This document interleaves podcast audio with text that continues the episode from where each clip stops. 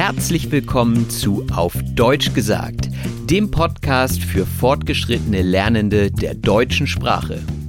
Von und mit mir, Robin Meinert. Hallo und herzlich willkommen bei Auf Deutsch gesagt. In dieser Episode spreche ich mit Jonas Göbel über das Thema Kirche. Jonas ist ein junger Pastor in einer evangelischen Kirchengemeinde in Hamburg und hierzu muss man vielleicht noch kurz erklären, dass rund ein Viertel der Deutschen Mitglied in der evangelischen bzw. protestantischen Kirche sind. Es ist also nach der katholischen Kirche die zweitgrößte Glaubensgemeinschaft Deutschlands. Demnach ist Deutschland ein sehr stark christlich geprägtes Land, auch wenn die Kirche in den letzten Jahren viele Mitglieder verloren hat. Natürlich werden wir auch darüber sprechen, und auch wenn ihr mit den Themen Glaube oder Religion nichts anfangen könnt, denke ich, ist dieses Gespräch trotzdem sehr unterhaltsam, denn Jonas hat viele spannende Projekte, die er uns hier vorstellen wird. Unter anderem hat er Bücher geschrieben und hat auch viele Podcasts veröffentlicht. Demnach wird es hier nicht um detaillierte Glaubensfragen gehen, sondern eher um seinen Beruf und seine Sicht auf Kirche. Wer danach dann tiefer einsteigen möchte, findet die Links zu Jonas Projekten in der Beschreibung zu dieser Episode.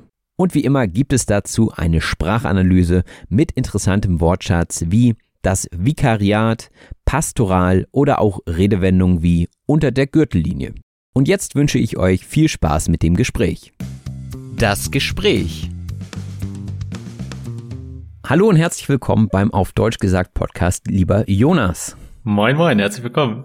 Magst du dich kurz vorstellen? Ja, mein Name ist Jonas. Ich bin noch knapp 33 Jahre alt, also es geht aufs Ende zu. Und ich wohne in Hamburg-Lobrügge. Das ist ein Randbezirk von Hamburg. Äh, aus meiner Sicht schon fast dörflich, aber ist noch in der Stadt. Und ich bin Pastor dort. Und ja, eine Frau, keine Kinder, keine Haustiere, und äh, Probleme mit der Frisur und trinke gerne Fritz Cola. okay, ja, Pastor sagst du, das soll ja heute auch unser ja, Anlass sein, warum wir sprechen. Und vielleicht zuerst mal zu dem Wort Pastor. Äh, man sagt ja auch manchmal Pfarrer. Was ist eigentlich der Unterschied? Also ich habe tatsächlich auf Pfarramt studiert. Ich bin sozusagen mhm. auch Pfarrer. Im norddeutschen Raum kenne ich es eigentlich nur so, dass man Pastor sagt. Und ich glaube, dass Pfarrer theoretisch die richtige Bezeichnung ist und Pastor ist ähm, auf jeden Fall ein ungeschützter Begriff. Also ich weiß, dass jeder sich auch Pastor oder Pastorin nennen darf und das jetzt keine geschützte Berufsbezeichnung ist oder dergleichen. Aber inhaltlich ist es faktisch kein Unterschied, ob man nun Pfarrer oder Pastor ist. Auch wenn viele, glaube ich, Pfarrer eher im katholischen und Pastor im evangelischen verorten, zumindest hier in Norddeutschland. Das hätte ich jetzt spontan auch gesagt. Wir bleiben erstmal beim Pastor. Ja. Und das ist ja ein Beruf, da entscheidet man sich ja nicht einfach so zu. Also wie, wie ist da der Prozess gewesen?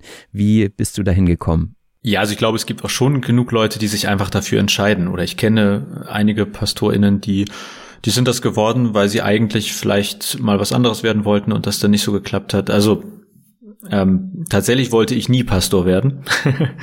ich bin in einer Kirchengemeinde aufgewachsen und groß geworden und es war schon so, dass ich mich da sehr wohl gefühlt habe und dass einige meinten, nach der wird später mal Pastor. So, wenn man da Leute fragt. Aber ich wollte das nie werden. Ich wollte nie Berufschrist sein, sondern was Anständiges lernen. Ich wollte eigentlich Journalist werden oder wollte auch mal Regisseur werden, aber vor allem Journalist und habe da dann Praktika gemacht bei Spiegel Online, Hamburger Abendblatt, Radio Hamburg. Also so für Hamburger Verhältnisse eigentlich waren das so ganz gute Adressen.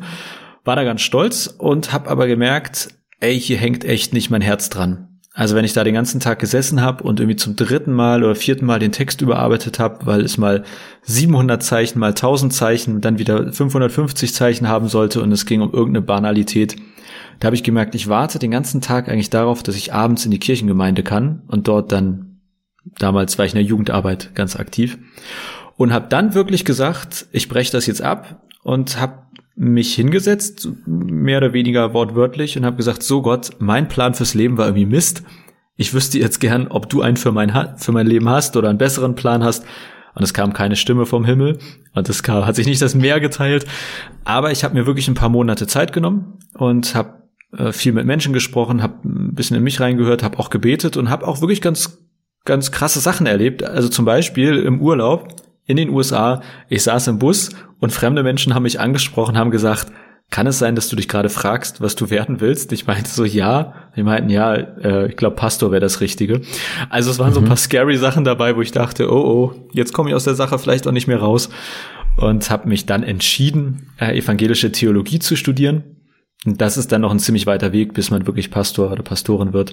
Äh, also ich habe mich erstmal für das Studium entschieden, weil ich Pastor werden wollte. Mhm. Ja. Und was kommt dann nach dem Studium? Ja, man studiert so zwölf Semester Regelstudienzeit und danach kommt ein sogenanntes Vikariat. Das ist eigentlich wie bei Lehrern das Referendariat, mhm. äh, quasi eine praktische Ausbildungsphase, wo man dann nicht in der Schule ist, sondern schon in einer Kirchengemeinde, aber auch noch Ausbildungsinhalte hat und auch noch eben eine Prüfung am Ende oder mehrere Prüfungen ablegen muss. Mhm. Das dauert bei uns allerdings äh, 27 Monate. Also fast zweieinhalb Jahre so ähm, mit ein bisschen Leerlauf vor und danach. Ja, das ist wirklich ein, ein langer Weg. Ich finde, Pastoren und Pastorinnen, die sprechen immer so, ja, so, so getragen und so, ja, das hat einfach eine Aura, finde ich. Habt ihr das auch im Studium gelernt oder wo lernt man das? Du findest das also positiv oder gut? Also. Ja, also durchaus diese Ruhe, die man verspürt, Okay, weil äh, für mich ist das immer was, wo ich, ich versuche es zu vermeiden. Ich nenne das dann immer so pastoral, mhm. wenn man so, so pastoral spricht, weil das irgendwie so eine unnatürliche Sprechart für mich ist. Und ich merke tatsächlich, ich verfalle da manchmal hinein, aber versuche mich dann davon abzuhalten. Es ist nicht so, dass wir das lernen, aber irgendwie passiert das auf dem Weg. Ich weiß auch nicht so ganz genau. Es gibt kein, kein Workshop, kein, okay. keine Ausbildungswoche, pastorales Sprechen. Ähm, aber ich, ich weiß genau, was du meinst und ich erlebe das auch bei Nicht-PastorInnen, die manchmal dann in der Kirche etwas sagen und plötzlich ganz anders sprechen, als, als sie sonst reden. Mhm. Und ähm, ja, ich mag es lieber, wenn die Leute, Leute authentisch reden und so wie, ja wie sie auch mit mir in der Kneipe sprechen würden, mehr oder weniger. Aber vielleicht würde das untergehen in der Kirche, ne? Weil die Kirche ist ja nun auch ein besonderer Ort, äh, auch die Akustik ist besonders. Und vielleicht muss man dann auch etwas langsamer sprechen, damit auch alles vernünftig übertragen wird. Also könnte ich mir jetzt vorstellen. Ja. Das ist also ich finde das schon bei Leuten, die es wirklich können ähm, oder die einfach Glück haben, weil ihre Sprache, ihre Stimme so ist, wenn wenn Leute es schaffen, einfach vorne zu stehen und den Raum zu füllen, ohne Mikro, ohne anderes, dann, dann hat das eine Präsenz und ein, dann ist das schon etwas Besonderes, das stimmt. Ja. ja, und spannend ist natürlich auch, was macht ein Pastor eigentlich den ganzen Tag? Also wir sehen ihn vielleicht, wenn wir in die Kirche gehen. Was gehört noch zu deinen Aufgaben? Ja, ich muss sehr viel Netflix gucken. ähm, die, nein. Ja, ich habe tatsächlich auch so eine äh, YouTube-Serie mal gemacht, äh, Pastorenleben, weil das echt, glaube ich, für die allermeisten Menschen unsichtbar ist oder man, man hat immer nur so einzelnen Kontakt mit uns. Ähm, also tatsächlich ist es sehr individuell. Das liebe ich an dem Beruf oder das ist, finde ich, eine Stärke daran, aber das, deswegen ist auch schwierig, es so allgemein zu sagen. Ich kann es für mich sagen, was ich den ganzen Tag mache. Äh, ich bin der einzige Pastor bei uns in der Gemeinde und es gibt andere Gemeinden, da sind zwei, drei, vier, fünf PastorInnen und da sieht das dann schon ganz anders aus, weil manchmal die Aufgaben verteilt werden. Ich habe quasi alle möglichen pastoralen Aufgaben. Ein, ein Großteil ist wirklich ähm, ist Verwaltung. Ich bin auch Vorsitzender des sogenannten Kirchengemeinderates. Das ist das Leitungsgremium der Gemeinde. Wir haben Gebäude, wir haben Angestellte. Das heißt, ich beschäftige mich mit Denkmalschutz, mit Reparaturen, mit ähm, Handwerkern mit Vertragsverlängerungen, mit Personalgesprächen, äh, all, all dem. Wir haben jetzt in unserem Fall 10, 11 Angestellte. Das kann weniger, das kann mehr sein. Äh, wenn man einen Friedhof oder eine Kita hat, ist das noch mehr Arbeit, die, Personal. Ich ähm, bereite Gottesdienste vor. Das sind also die Sonntagsgottesdienste, das sind aber auch Beerdigungen, Hochzeiten, Taufen.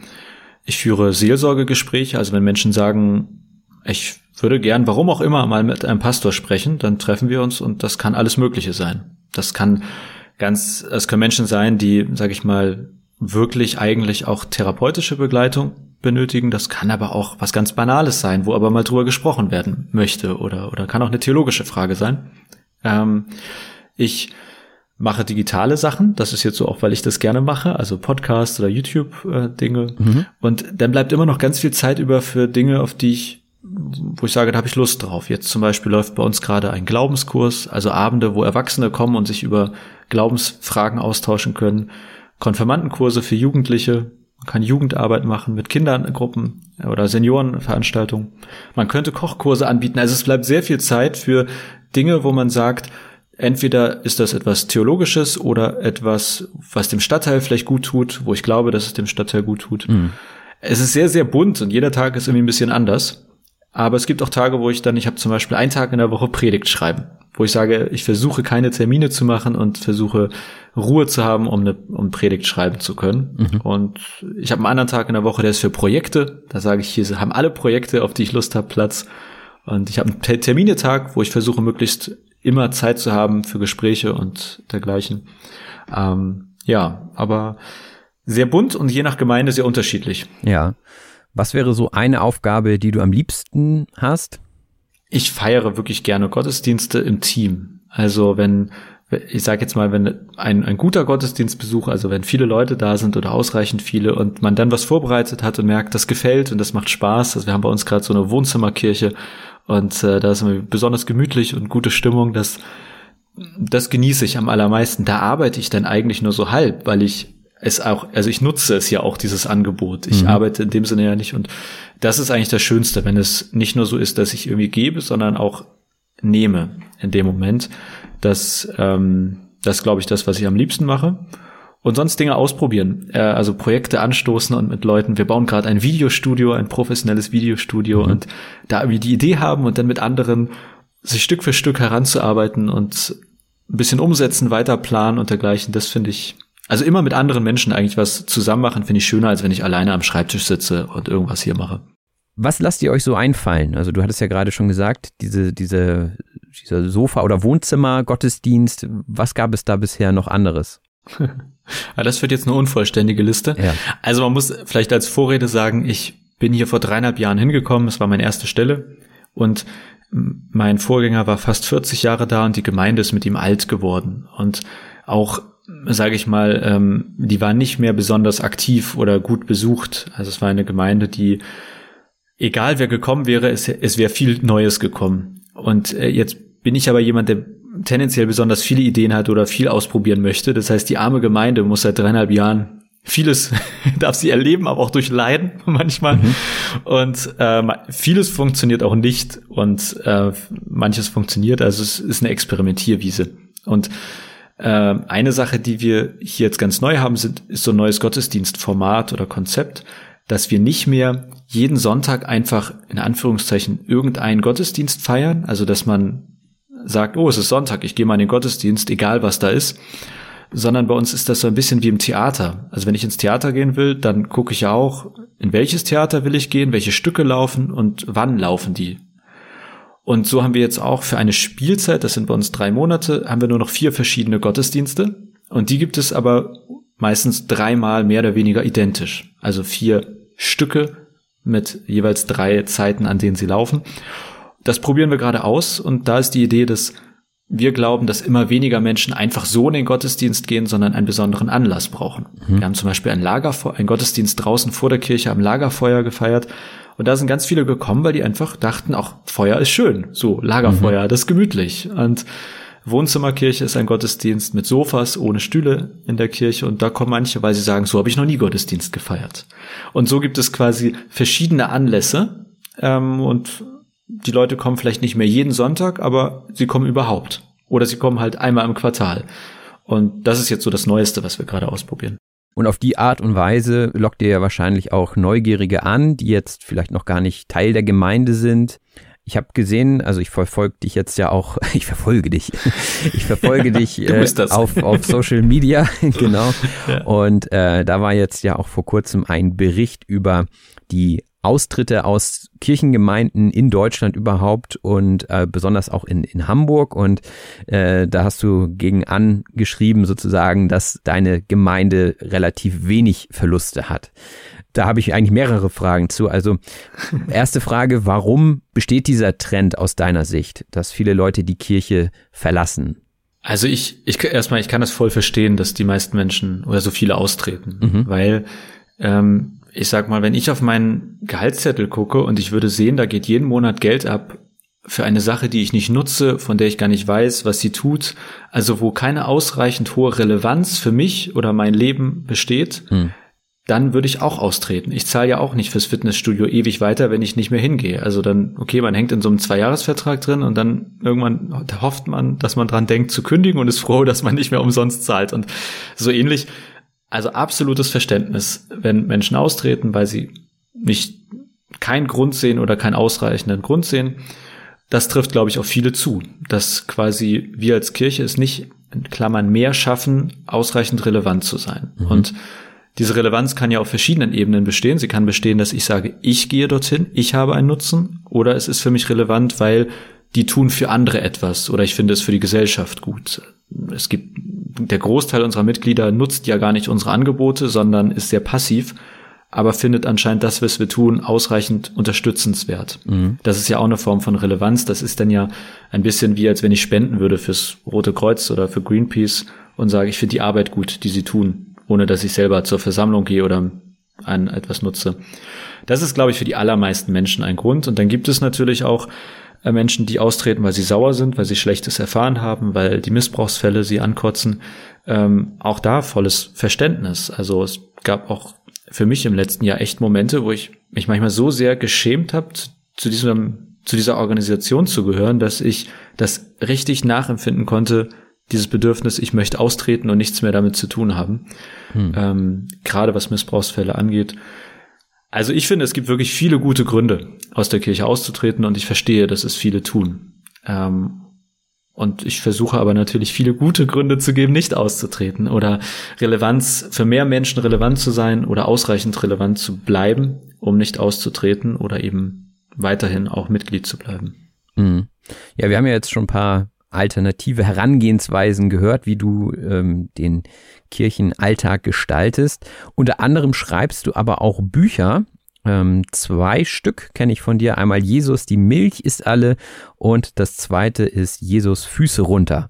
Magst du uns kurz mal einführen, warum, also worum geht es und warum hast du diese Bücher geschrieben? Klar, gerne. Ähm, also ich habe die Bücher geschrieben, jetzt mal ganz äh, vereinfacht gesagt, weil ein Verlag mich gefragt hat und ich der Versuchung nicht widerstehen konnte. Und ich wollte ja eh Journalist werden und schreiben ist meins. Und das war, ich hatte vorher auch schon im Eigenverlag Bücher geschrieben und ich, also ich finde das herausfordernd, aber auch sozusagen einfach eine, war eine schöne Gelegenheit. Und ähm, ich habe mich wirklich mal vor, vor ein paar Jahren gefragt, für eine Predigtserie, also für Predigten, die ich geschrieben habe, wie wäre das eigentlich, wenn Jesus heute noch mal auf die Welt käme? Mhm. Irgendwie, man liest immer von einem Jesus vor 2000 Jahren, der hat irgendwie da Sandalen getragen, Leute geheilt und Wein getrunken und irgendwie, es ist eine andere Lebenswelt als jetzt äh, unsere. Na gut, das mit dem Wein vielleicht nicht. Ähm, und das war für mich ein, ein theologisches Gedankenspiel, was ich für mich einfach interessant fand. Wie würde das aussehen, wenn der heute auf die Welt käme? Das, da bin ich nicht der Erste, der sich das gefragt hat, aber ich habe das äh, quasi versucht, ganz konkret auf meine Lebenswelt umzumünzen. Was wäre, wenn der eines Tages an der Tür klingelt und sagt, Moin Jonas, ich wohne jetzt hier, ich ziehe bei dir ein. Und dann wohnt man mit Jesus in der WG. Und das ist das erste Buch. Und da habe ich wirklich immer reale Situationen genommen, die ich erlebt habe und mir dann überlegt, wie hätte das aussehen können mit einem Jesus. Mhm. Beispielsweise Heiligabend feiern oder wenn ich mit den Senioren im Seniorenkreis bin oder ähm, wir hatten mal so eine Situation, wo wir mit dem Nachtbus zum Hauptbahnhof gefahren sind. Das war irgendwie so eine Horde betrunkener Jugendlicher dabei, die mich echt angenervt haben. Und ich habe mich gefragt, was wäre, wenn jetzt Jesus hier mit unserem Bus sitzen würde? Wäre der eher genervt? Würde der mit denen mittrinken? Was würde passieren? Also ähm, das waren immer so die, die Grundfrage und das daraus ist ein Buch entstanden, was einerseits irgendwie humorvoll sein soll und auch, aber auch theologische Fragen so antriggert. Also ich gebe nicht die Antworten oder wenig Antworten, sondern eher als Impuls um sich selber Gedanken zu machen, mit Leuten ins Gespräch zu kommen. Das ist sehr leichte Lektüre. Und ich hoffe, dass das für all die Menschen oder vor allem für die Menschen ist, die sagen, also jetzt in den Gottesdienst gehen oder in der Bibel lesen, das ist mir ein bisschen viel. Aber ich finde das trotzdem spannend, sich mit Glaube, mit Christentum, mit Jesus auseinanderzusetzen. Und dann ist das bestenfalls so eine leichte Lektüre, um das zu tun. Ja, fand, das ist die Hoffnung, das ist die Idee. Ja, ich fand auch der Zugang war sehr, sehr leicht und ähm, ich bin ja auch in der evangelischen Kirche und viele Sachen, da denkt man, ah, ah ja, okay, da hat er jetzt das Thema noch aufgegriffen. Aber wie du schon sagst, es geht jetzt nicht dann in die Tiefe, sondern ist eher so ein Nebensatz und man denkt, ah, wie war das noch? Ne? Also es, jetzt für mich wäre das zum Beispiel ein Anlass, nochmal reinzugucken, was war jetzt eigentlich der Hintergrund davon oder so. Ne? Und das ist ja wahrscheinlich auch ein Grund, warum du das immer mal wieder dazwischen gestreut hast. Ja, absolut. Wenn das so läuft, ist perfekt. Ja, ja. ja. Ähm, du stellst Jesus ja aber auch ein wenig, ja, ja gut, er, er war ja Mensch, aber du vermenschlichst ihn sehr als modernen Menschen, äh, der zum Beispiel Football gerne guckt und zu Helene Fischer Konzerten geht. Gab es dafür auch Kritik? Ja, auf jeden Fall. Also gerade das erste Buch hat reichlich Kritik. Also das kam sehr gut an, hat sich sehr gut verkauft, aber es gab auch reichlich Kritik. Also ich kann das empfehlen, mal die Ein-Sterne-Rezension auf Amazon zu lesen. Mhm. Äh, die sind durchaus unterhaltsam. Ähm, ja, ich, also du hast schon völlig recht. Ich, äh, Jesus wird sehr vermenschlicht von mir, aber auch quasi ganz bewusst, weil ich lese in der Bibel, dass Jesus gerade deshalb vor 2000 Jahren angeeckt ist, weil die, die sehr Gläubigen immer gesagt haben, so kann Gott nicht sein. Der ist viel zu menschlich. Der ist bei den Säufern, der ist bei denen aus, bei denen, mit denen keiner zusammensitzen will. Also er war eigentlich den Gläubigen zu menschlich. Und das habe ich quasi versucht ins Heute zu übersetzen. Also ein Jesus, wo man auch eher wieder aneckt und sagt, kann der so menschlich sein? Also kann er jetzt wirklich in Jogginghose, Dönerbox und Bier oder so auf dem Sofa sitzen und RTL gucken. Ist das nicht zu menschlich? Mhm. Ähm, und in dem Sinne schon auch eine bewusst, ich will nicht sagen Provokation, aber versucht es so zu machen, wie ich es in der Bibel gelesen habe, wie Jesus damals auch schon in Anführungszeichen zu menschlich war. Mhm. Und das fanden gerade sehr tiefgläubige Menschen halt nicht lustig, weil je, naja, da wurde Jesus, ist, ist sehr heilig für manche irgendwie, ist halt sehr göttlich. Ja.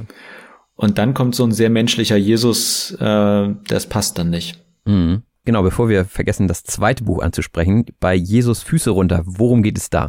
Ja, die äh, Fortsetzung, da, also am Ende des ersten Buches sozusagen muss Jesus eigentlich zurück in den Himmel und ähm, dann ist quasi vorbei. Und im zweiten Buch erscheint er dann aber auf einmal doch, er ist doch nicht zurück in den Himmel und überrascht meine Frau Trixie oder meine Freundin Trixie und mich auf einer Interrail-Tour. Und wir reisen dann per Bahn durch Europa.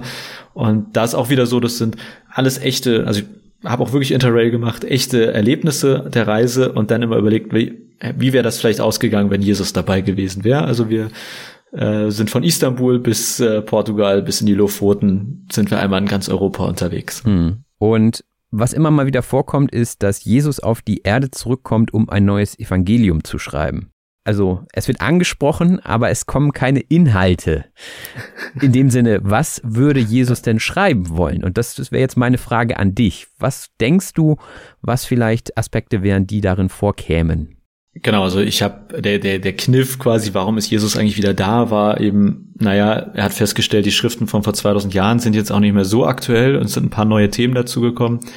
Ähm, ich glaube schon, dass so etwas wie Klimaschutz oder Gender-Thematik äh, etwas wäre, also gesellschaftliche Themen oder ja, im weitesten Sinne gesellschaftliche Themen, die einfach vor 2000 Jahren nicht nicht aktuell waren oder oder kein großer kein großer Anlass waren über etwas zu sprechen. Da würde ich ihm von ihm erwarten, dass er da etwas zu sagt. Mhm. Auch ähm, und andere Themen sind sicherlich zeitlos auf eine Art wie Gerechtigkeit oder soziale Gerechtigkeit, Umverteilung von Arm Reich und so weiter. Das gab es natürlich auch vor 2000 Jahren, aber ich glaube, dass heute ein anderes Bewusstsein dafür da ist, dass das nicht gerecht ist oder dass da manches nicht stimmt. Äh, auch das Digitale, äh, so, das gab es natürlich nicht hm. vor 2000 Jahren. Wie ist das? Äh, ganz viele Themen, die auch für Kirche eine Herausforderung sind. Ist ein digitaler Gottesdienst genauso wertvoll wie ein analoger Gottesdienst? Äh, und ich glaube auch, dass es ihn also wenn ich die Evangelien lese, das habe ich zur Vorbereitung der Bücher mal wieder gemacht, ich finde Jesus ganz schön radikal durchaus. Mhm. Also ich finde, der haut immer mal wieder Dinge raus, wo ich mir denke, oh Jesus, was, was war denn bei dir los? Und ich glaube, dass auch dazu gehört, dass er auch bei der Kirche an einigen Stellen anecken würde. Und dass er sagen würde, was ist denn aus meinem Laden hier geworden? So war das nicht gedacht vor mhm. 2000 Jahren. Mhm. Also ich glaube, dass er auch kirchenkritisch äh, etwas schreiben würde. Wenn er dann was äh, hinbekäme beim Schreiben. Ich behaupte ja, Schreiben ist nicht so seins, er ist eher fürs Reden und bei den Menschen und Schreiben überlässt er andere. Ja, auf jeden Fall sehr unterhaltsame Bücher. Ich werde die auch verlinken. Ja, auf deiner Homepage, die werde ich auch verlinken, stehen noch 100, gefühlt 100 andere Sachen, die du gerade alle gleichzeitig machst. Ähm, Podcasts, also du hast Podcasts, äh, gleich vier Stück habe ich da gefunden. Sind die alle aktiv derzeit? Nee, tatsächlich, also es gibt äh, eigentlich nur einen Podcast, der mehr oder weniger immer aktiv ist, das ist mein Predigt-Podcast. Mhm. Also wo ich jede meiner Predigten einstelle, aber ich ähm, predige jetzt jetzt nicht, also es gibt nicht jede Woche eine neue Predigt, sondern durch dieses neue Gottesdienstkonzept nur noch vier neue Predigten pro Quartal. Mhm. Ähm, in dem Sinne aktiv ist da relativ zu sehen und die anderen haben immer Staffeln, wo dann mal wieder eine neue Staffel kommt mit neuen Folgen und dann ist auch mal wieder für ein paar Monate Pause. Aber ähm, also drei der vier Podcasts sind zumindest aktiv, dass immer wieder neue Staffeln hinzukommen. Und bei dem einen, da habe ich jetzt noch nicht reingehört, aber das fand ich ganz spannend, da sprichst du mit nichtgläubigen Menschen. Das ist ja immer so das Thema, wie denken Nichtgläubige, wie denken Gläubige über Kirche. Und ähm, das finde ich erstmal super, dass du dich der Thematik überhaupt annimmst, weil ich denke, dass man nur, indem man drüber spricht, irgendwie Probleme lösen kann oder zusammenkommen kann. Ne? Äh, welche Erfahrung hast du da gemacht?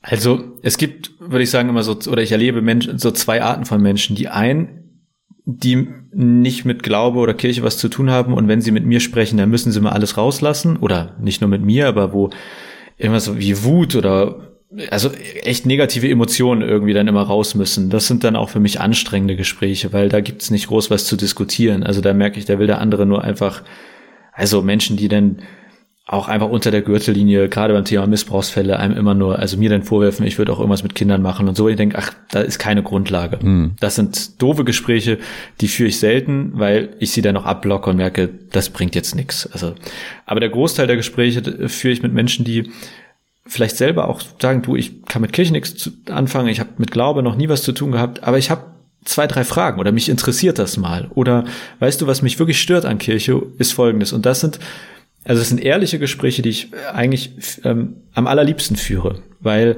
sie mich herausfordern in vielem Denken. Wenn man in so einer Kirchenbubble ist, dann hat man sich häufig ja auch schon auf Dinge geeinigt, quasi. Also wir hinterfragen nicht alles, sondern irgendwie ist klar, Jesus, irgendwie ist der Gottes Sohn und dann bleiben wir doch erstmal stehen. Und also da merke ich so, das sind häufig für mich viel wertvollere Gespräche, weil es in Richtung geht, auf die ich selbst gar nicht mehr komme mhm. oder die ich in meiner Kirchen- oder Christenbubble nicht mehr führe, weil man irgendwie gesagt hat, hinter diese gewissen Punkte gehen wir nicht mehr zurück. Die haben wir mal so festgehalten. Ja. Und ähm, deswegen also ich führe solche Gespräche super gerne. Die kann man auch super irgendwie, wenn man was trinken geht oder feiern geht. Also wenn man da aus Versehen droppt, dass man Pastor ist, dann äh, kann man auch nachts um drei noch die interessantesten Gespräche führen. Und in den allermeisten Fällen, finde ich, sind die positiv interessiert mhm. äh, und nicht, nicht negativ ablehnt.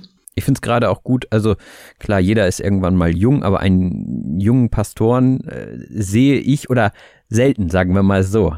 Und ähm, ich glaube, durch die Sachen, die du machst, machst du das Ganze auch, ja, einfach nahbarer und zugänglicher. Und deswegen dachte ich, ist das doch ein guter Anlass, hier mal zusammenzukommen.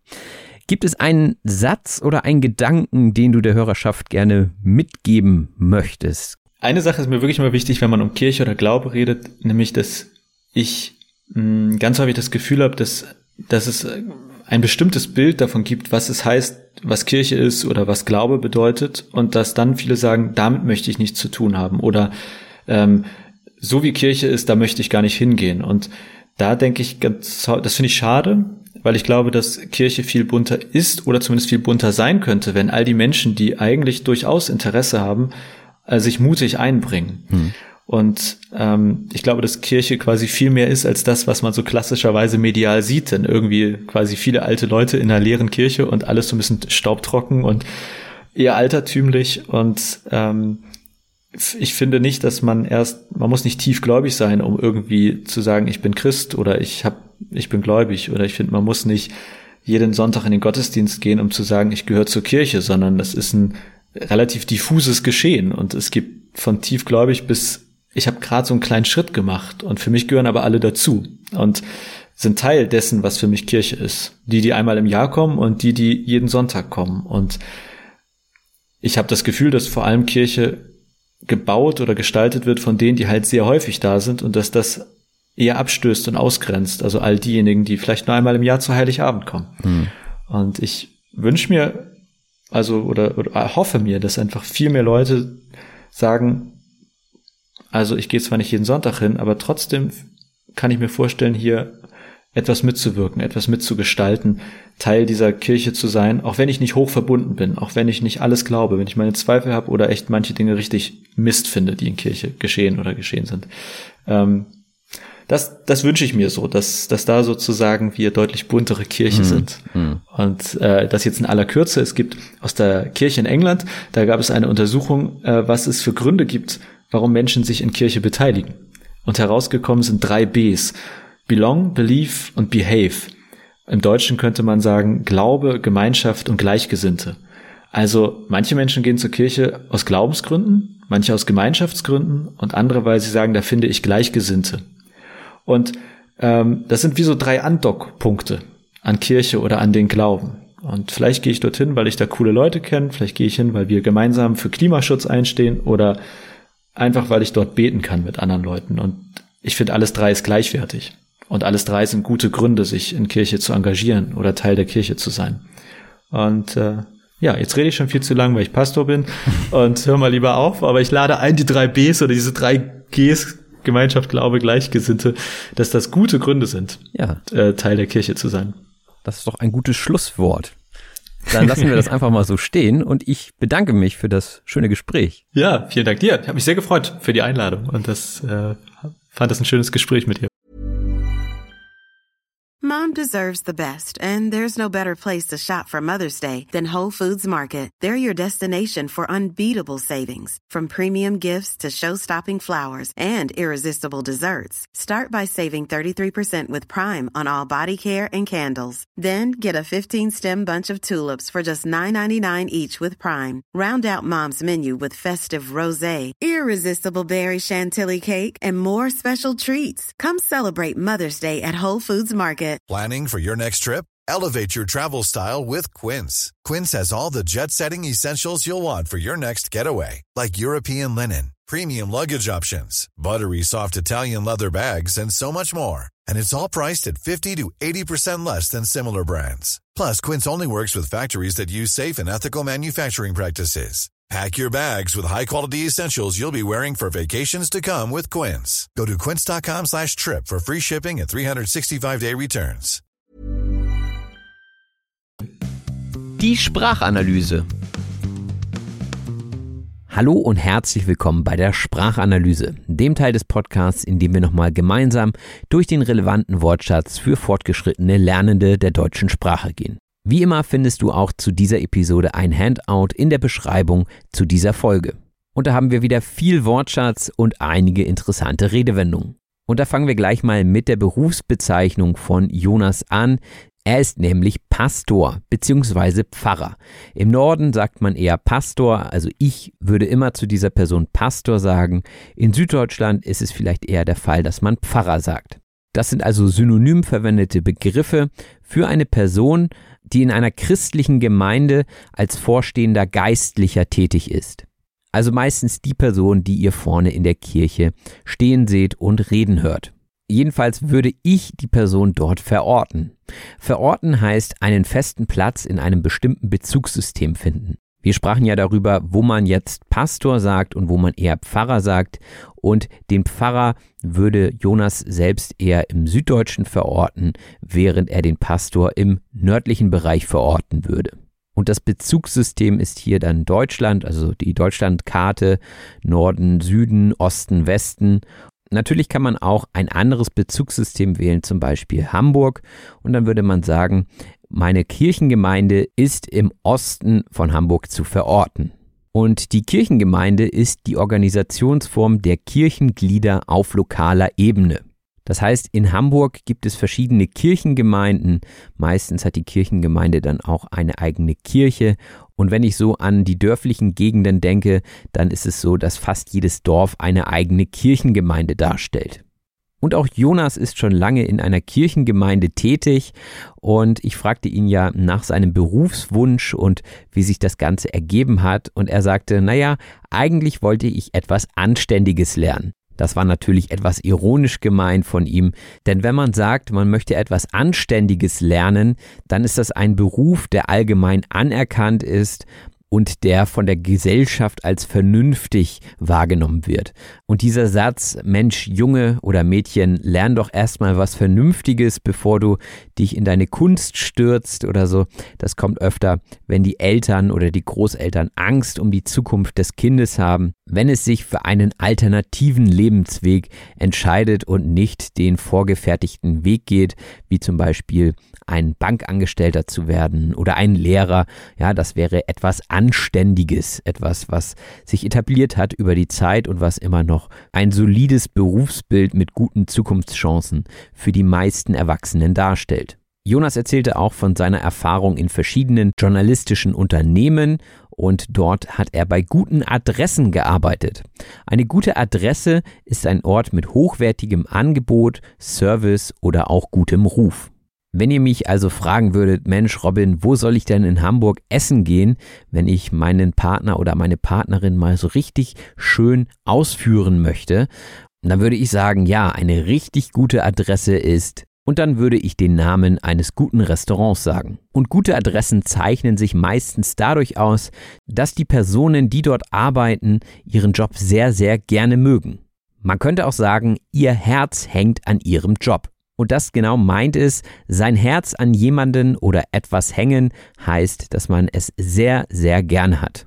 Ihr kennt es vielleicht, ihr habt den Schrank voller Kleidung und einiges davon passt auch schon gar nicht mehr, ist aber so alt und ihr könnt es trotzdem nicht wegschmeißen, weil euer Herz noch dran hängt. Das heißt, ihr seid emotional damit verbunden und bringt es nicht übers Herz, eure alten Klamotten wegzuschmeißen. Das war auch noch eine extra Redewendung. Etwas übers Herz bringen heißt also sich durchringen, etwas zu tun.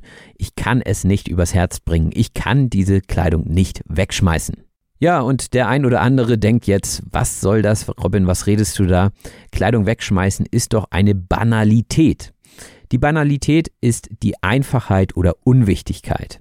Wenn ihr also etwas als Banalität einstuft, dann findet ihr das nicht unbedingt wichtig und es ist aus eurer Sicht auch kein Thema, über das man lange diskutieren muss. Und ich bin mir sicher, auch ihr kennt diese Leute, die über jede Banalität diskutieren müssen. Welchen Glauben man hat, ist sicherlich keine Banalität. Und in dieser Folge ging es ja hauptsächlich um die evangelische Kirche. Evangelisch heißt so viel wie protestantisch oder auch das Evangelium betreffend. Und ohne da jetzt tiefer einsteigen zu wollen, habt ihr sicherlich schon mal von der Reformation gehört, die durch Martin Luther angestoßen wurde im 15. Jahrhundert. Und so ist es dann dazu gekommen, dass die Christen sich in katholisch und evangelisch aufgeteilt haben. Und wenn man Pastor werden möchte, dann muss man das Vikariat absolvieren. Das Vikariat ist nämlich die praktische Vorbereitung auf den Beruf des evangelischen Pastors bzw. Pfarrers. Und ich fragte Jonas im Gespräch danach, ob man lernen würde, getragen zu sprechen. Getragen heißt in diesem Fall langsam und ruhig vortragen. Ihr kennt es vielleicht auch, wenn der Pastor oder die Pastorin oder wer auch immer das in eurer Glaubensgemeinschaft ist, vorne steht und sagt, liebe Gemeinde, ja, und dann erstmal so eine Pause macht. Das wäre dann getragen. Also rhetorisch sehr gut, wie ich finde. Und wenn der Pastor oder die Pastorin das gut macht, dann hat das eine ganz eigene Aura, sagte ich. Die Aura ist eine besondere oder auch geheimnisvolle Ausstrahlung. Und das können natürlich auch alle anderen Personen haben. Es gibt Menschen, die haben eine besondere Ausstrahlung. Sie strahlen Positivität und Freude aus und irgendwie sieht man diese Person nur und freut sich dann mit. Das wäre also eine positive Aura. Und natürlich gibt es auch die negative Aura, also eine negative Ausstrahlung. Und ich hoffe, meine Aura wirkt gerade nicht zu pastoral, denn manchmal komme ich mir auch wie so ein Prediger vor, der euch hier alles vorbetet, ja, also der euch hier einfach die ganze Zeit was erzählt und hofft, dass es bei euch irgendwie ankommt. Das ist irgendwie eine komische Überleitung zu dem Wort pastoral, aber pastoral heißt so viel wie den Pastor und sein Amt betreffend. Und Jonas sagte, dass viele Leute dazu verfallen würden, so etwas getragen und pastoral zu sprechen, sobald sie in der Kirche stehen. Und wenn jemand in etwas verfällt, dann gerät er meist in eine negative Verhaltensweise. Und so macht man dann plötzlich etwas, das man eigentlich gar nicht machen möchte. Man verfällt einfach in diese bestimmte Lage oder Situation. Das heißt, wenn ich abends im Bett liege, dann verfalle ich manchmal ins Nachdenken. Ja, ich will eigentlich schlafen, aber stattdessen kreisen die Gedanken und dementsprechend verfalle ich ins Nachdenken. Und sicherlich gibt es jetzt am Jahresanfang auch Leute, die versuchen, ihre negativen Verhaltensweisen zu minimieren und nehmen sich beispielsweise vor, weniger Alkohol zu trinken und dann verfallen sie aber wieder in ein altes Schema und sind wieder in der Kneipe. Die Kneipe ist ein kleines, einfaches, aber auch gemütliches Lokal, das man vor allem besucht, um dort etwas Alkoholisches zu trinken. Natürlich kann man da auch Softgetränke bekommen, die nicht alkoholisch sind, aber die Kneipe ist doch eigentlich schon mit Bier und Schnaps verbunden. Zumindest hat man diese Bilder direkt im Kopf, wenn man das Wort Kneipe hört. Und so manch eine alte Kneipe könnte auch schon unter Denkmalschutz stehen. Unter Denkmalschutz versteht man durch Gesetze gesicherter Schutz von Boden, Bau und Kulturdenkmälern. Wenn ihr also ein altes Gebäude habt, wie zum Beispiel eine Kirche und die darum stehenden Häuser, dann sind die oftmals unter Denkmalschutz, weil sie eben schon sehr, sehr alt sind und meistens erhaltenswürdig sind. Das heißt, die sehen besonders toll aus, sind in einem bestimmten Baustil errichtet worden und man möchte, dass alles möglichst im Originalzustand bleibt und deswegen ist es auch schwierig, dort Renovierungsarbeiten durchzuführen, auch wenn es manchmal notwendig wäre. Und natürlich arbeitet ein Pastor nicht alleine in der Gemeinde, denn es gibt viele weitere Angestellte. Der Angestellte oder die Angestellte ist eine Person, die in einem vertraglichen Arbeitsverhältnis mit monatlicher Gehaltszahlung steht. Und ich gehe davon aus, dass die meisten, die hier zuhören, auch Angestellte sind, wenn sie nicht selbstständig oder arbeitslos sind. Vielleicht arbeiten sogar einige in der Kita. Die Kita ist die Kindertagesstätte. Die meisten von euch kennen das Prinzip des Kindergartens und die Kita wird häufig synonym verwendet. Es gibt da kleine Unterschiede, aber grundsätzlich kann man sich das so vorstellen, dass dort kleine Kinder spielen und zusammen lernen. Und wenn es eine kirchliche Kita ist, dann gehen die Kinder mit ihren Betreuerinnen und Betreuern auch öfter mal zum Gottesdienst. Der Gottesdienst ist eine in den christlichen Kirchen religiöse Feier der Gemeinde, also mit Predigt, Gebet und Gesang. Und so ganz klassisch findet der Gottesdienst bei den Christen am Sonntagmorgen statt. Und auch die Taufe ist ein Anlass zum Gottesdienst. Die Taufe ist ein Sakrament, durch das man in die Gemeinschaft der Christen aufgenommen wird.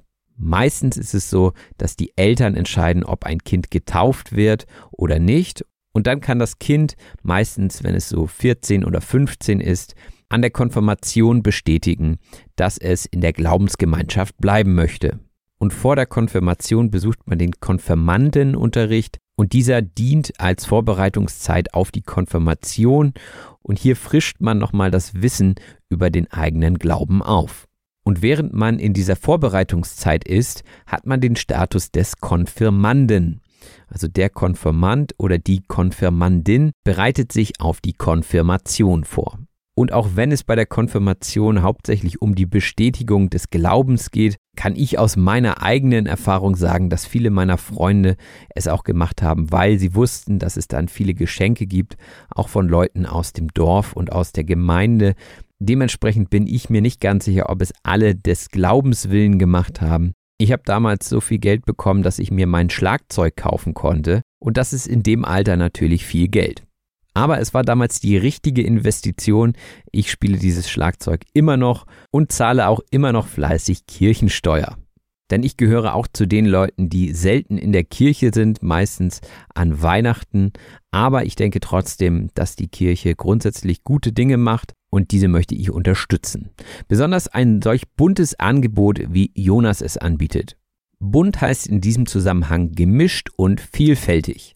Ihr habt ja von seinen ganzen Projekten gehört und ich denke, da sind viele Sachen bei, die vielen Leuten Halt geben und die gut für die Gesellschaft sind.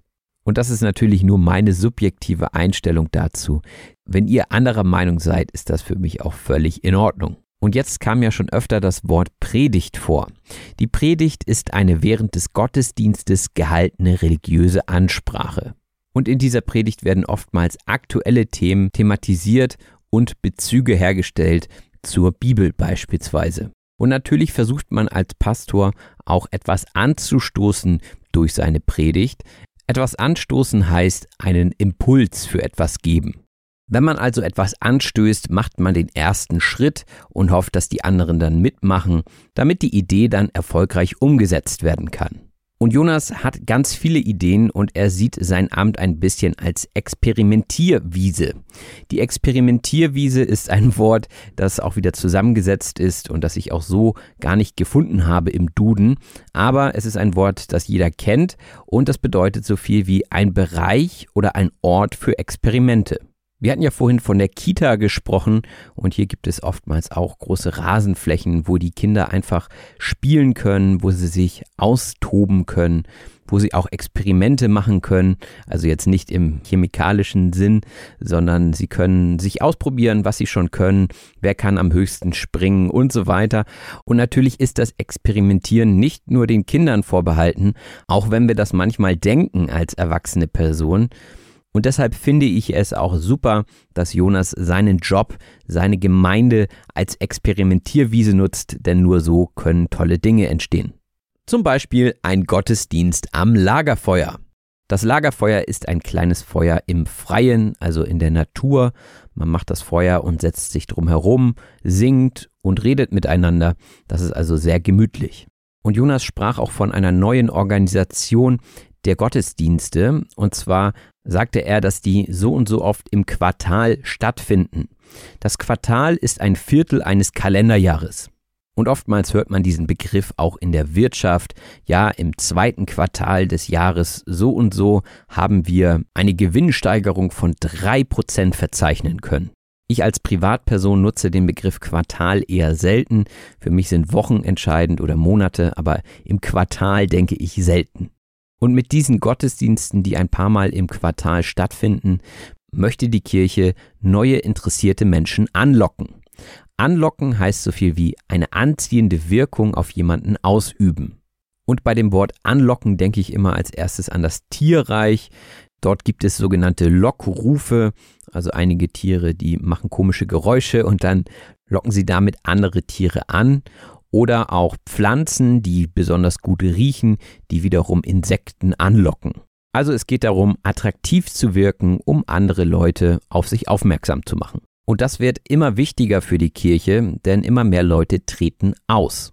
Austreten heißt in diesem Fall aus einer Institution freiwillig ausscheiden. Denn es ist so, dass wenn man in der Kirche ist, automatisch ein bestimmter Betrag abgezogen wird, also von dem Geld, was man durch die Arbeit erhält.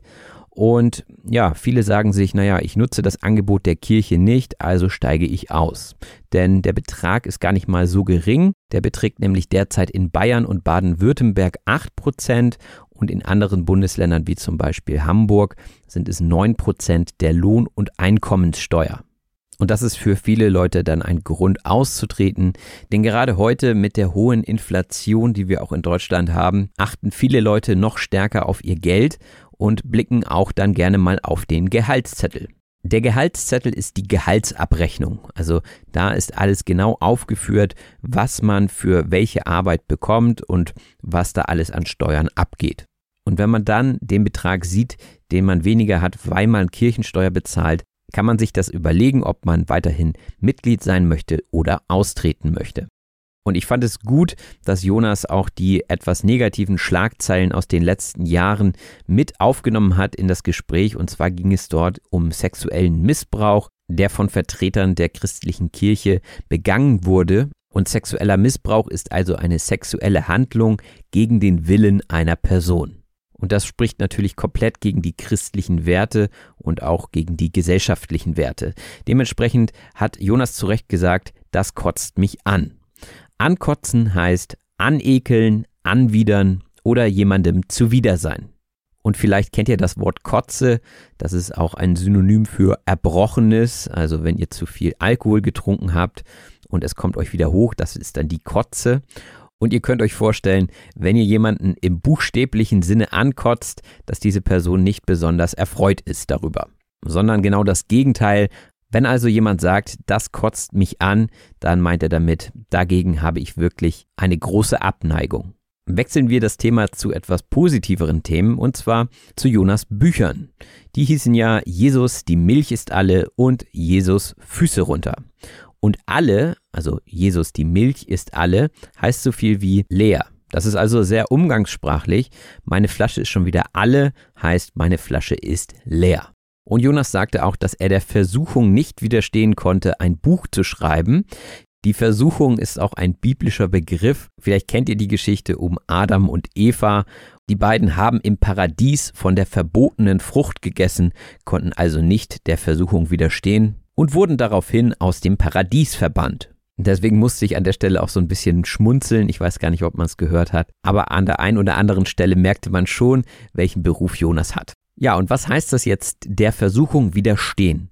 Der Versuchung widerstehen heißt etwas Verlockendes nicht machen. Das heißt, wenn ihr die Pommes oder die Pizza oder was ihr sonst gerne esst, nicht kauft, obwohl ihr sie wirklich gerne essen würdet, dann widersteht ihr der Versuchung. Die Versuchung ist also die Lust. Ja, man möchte es versuchen, man möchte gerne Fastfood essen, aber man bleibt stark.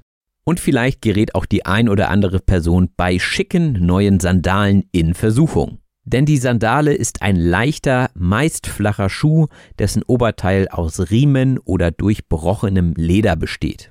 Also das, was viele Leute im Sommer tragen, normalerweise ohne Socken, auch wenn die Deutschen dafür bekannt sind, im Ausland auch mal Socken mit Sandalen zu tragen.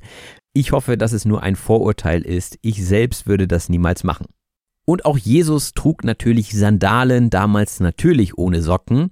Und die Bücher sind ein Gedankenspiel und handeln davon, dass Jesus auf die Erde zurückkommt und mit Jonas und seiner Freundin bzw. jetzt Frau zusammenlebt. Das Gedankenspiel heißt eine spielerische und unverbindliche oder experimentelle Herstellung gedanklicher Zusammenhänge. Also das sind natürlich keine Fakten, sondern es geht darum, sich Gedanken zu machen, wie es heutzutage wäre, wenn man beispielsweise mit Jesus in einer WG leben würde. Die WG ist eine Wohngemeinschaft. Viele Studenten und Studentinnen leben erstmal in einer Wohngemeinschaft. Man teilt sich also eine Wohnung auf, jeder hat sein Zimmer und so spart man Geld. Und vielleicht stellt man sich auch einen Tannenbaum ins Wohnzimmer und verbringt zusammen mit seinen Mitbewohnerinnen und Mitbewohnern den Heiligabend. Der Heiligabend ist der Tag vor dem ersten Weihnachtstag. Und an Heiligabend feiern die Christen die Geburt von Jesus Christus. Und das ist auch der Abend, an dem in der Kirche am meisten los ist. Man könnte fast davon sprechen, dass Horden in die Kirche strömen. Die Horde ist eine große Anzahl von Menschen. Und Jonas sprach auch von einer Horde Jugendlicher, die im Bus auf Jesus stoßen in seinem Buch. Und was sie dort sagen, ist auch sehr umgangssprachlich. Es ist also sehr leichte Lektüre. Lektüre heißt Lesestoff. Also ein Buch ist eine Lektüre. Die Lektüre muss aber nicht immer gleich ein Buch sein, es kann auch einfach nur ein Text sein. Und in Jonas Büchern gibt es auch ein paar Referenzen zu Bibelstellen. Die sind aber nicht so prominent, die hat er einfach nur hier und da mal eingestreut. Etwas einstreuen heißt hier und da einfügen bzw. einflechten. Man könnte auch in einem Gespräch etwas einstreuen, also ein paar Anmerkungen machen, also eher so am Rande etwas sagen und immer mal wieder auf etwas hinweisen. Und so ist es auch bei den Büchern. Auch gab es ein wenig Kritik, weil Jesus in den Büchern sehr vermenschlicht wurde. Vermenschlichen heißt in bestimmter Hinsicht wie einen Menschen ansehen. Also eine heilige Person ist natürlich kein normaler Mensch, aber in den Büchern liest es sich so, als wenn Jesus einfach der Typ von nebenan wäre, also ein ganz schlichter, einfacher Mensch. Und mit einer solchen Behauptung kann man natürlich leicht anecken, besonders bei sehr gläubigen Menschen. Anecken heißt unangenehm auffallen. Und wenn wir uns das Wort mal genauer angucken, da steckt da die Ecke drin. Also ursprünglich heißt es, wenn man gegen die Ecke von etwas kommt. Also angenommen, Ihr tragt einen Schrank durchs Treppenhaus und ihr eckt immer an, wenn es um die Kurve geht, dann heißt das, dass der Schrank Kratzer bekommt und das ist natürlich etwas Negatives. Wenn also eine Person im übertragenen Sinne aneckt mit einer Meinung zum Beispiel, dann wird diese Meinung als unangenehm aufgenommen. Und so war es hier im Fall von Jesus, denn er ist natürlich eine heilige Person. Heilig heißt so viel wie verehrenswürdig oder unantastbar. Aber natürlich ist es auch nicht ganz einfach, im Rahmen von religiösen Inhalten neue Geschichten zu erzählen, die überall ankommen.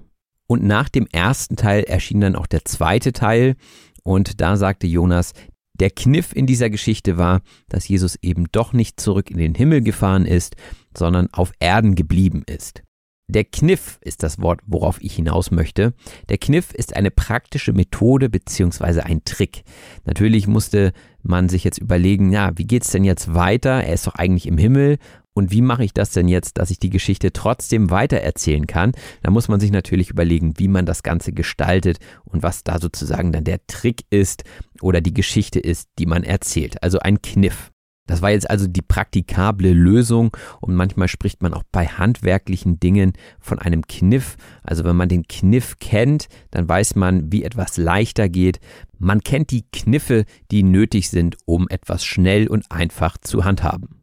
Und Kniffe kann man natürlich analog anwenden, man kann sie aber auch digital anwenden. Und analog und digital sind Gegenwörter. Und die Evangelien wurden definitiv nicht digital, sondern analog verfasst. Das Evangelium ist eine Geschichte des Lebens und Wirkens Jesu und die evangelische Kirche basiert auf diesen Schriftstücken. Und Jonas sagte auch, dass wenn Jesus ein neues Evangelium schreiben würde, er durchaus auch Kirchenkritik raushauen würde. Etwas raushauen heißt in diesem Zusammenhang etwas spontan äußern oder von sich geben. Also ohne viel zu überlegen, haut man einfach mal einen Spruch raus. Bei einer Predigt hingegen kommt das eher seltener vor. Diese werden nämlich vorgeschrieben und Jonas stellt seine Predigten sogar ins Internet ein. Hier heißt also einstellen, etwas online hochladen, also etwas zur Verfügung stellen über die Homepage. Und auch Podcasts können auf eine Homepage eingestellt werden. Einige Podcasts von Jonas verlaufen in Staffeln, sagte er. Die Staffel ist eine aus mehreren Folgen bestehende Produktionseinheit. So können also Podcasts in Staffeln, also mit vielleicht so zehn Folgen veröffentlicht werden. Und das kennt ihr ja auch von Serien, also TV-Serien beziehungsweise von Streaming-Anbietern. Diese erscheinen dann meistens auch in Staffeln, also Staffel 1, Staffel 2, Staffel 3. Und zwischendrin muss man darauf warten, dass die neue Staffel kommt. Aus Perspektive der Produktion ist es einfach sinnvoll, in Staffeln zu arbeiten. Auch ich denke manchmal darüber nach, ob ich das nicht in Staffelform machen sollte hier, denn dann hat man nicht so den Druck, dass man alle zwei Wochen etwas abliefern muss, sozusagen, sondern man kann sich Zeit nehmen, alles fertig machen und dann veröffentlichen. Ist wie gesagt etwas entspannter, aber keine Sorge, ich bleibe bei diesen zweiwöchigen Episoden. Im Gespräch fiel auch die Bezeichnung der oder die Gläubige. Der Gläubige oder die Gläubige ist eine religiöse Person, also jemand, der an etwas glaubt, in diesem Fall an Gott. Als Pastor spricht man natürlich nicht nur mit Gläubigen, sondern auch mit Ungläubigen. Und Jonas hat da von ein paar Gesprächen erzählt, die dann auch schnell unter die Gürtellinie gehen. Unter der Gürtellinie sagt man, wenn etwas bösartig oder geschmacklos ist. Wenn eine Person zum Beispiel eine andere Person stark beleidigt, dann geht es unter die Gürtellinie. Und wenn ihr euch die Redewendung anguckt, unter der Gürtellinie, ihr wisst ja, wo der Gürtel ist und da ist auch die Gürtellinie und alles, was da unter ist, ist privat. Also gehen auch jegliche Vorwürfe, die in Richtung Missbrauch und so gehen, unter die Gürtellinie. Und Jonas blockt diese Gespräche dann auch gleich ab, sagt er. Etwas abblocken heißt etwas abwehren bzw. verhindern.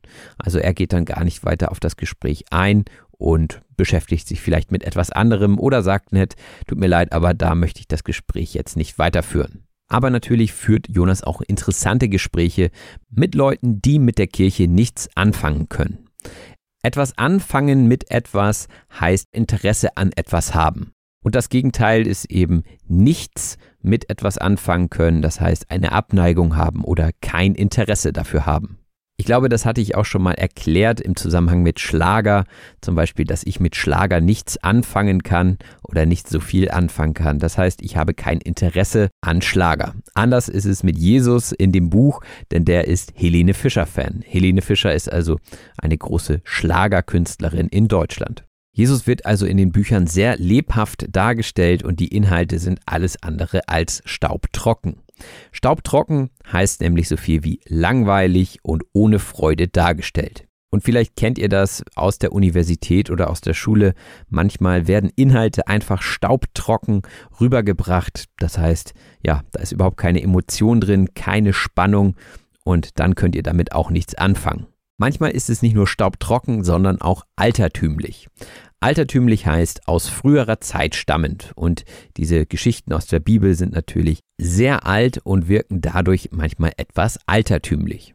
Kirche muss aber nicht altertümlich sein, die Kirche ist ein diffuses Geschehen, sagte Jonas. Diffus heißt so viel wie unklar und ungeordnet.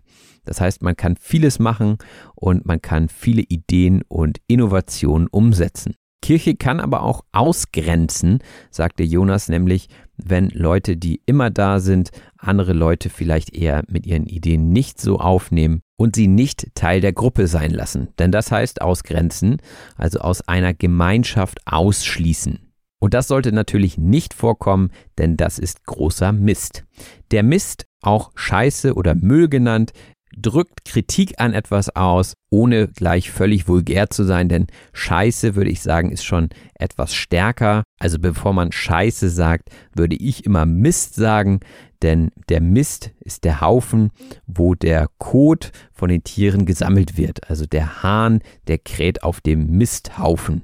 Mist ist also ein Wort, das man auch als Pastor in der Öffentlichkeit nutzen kann, um Dinge zu kritisieren.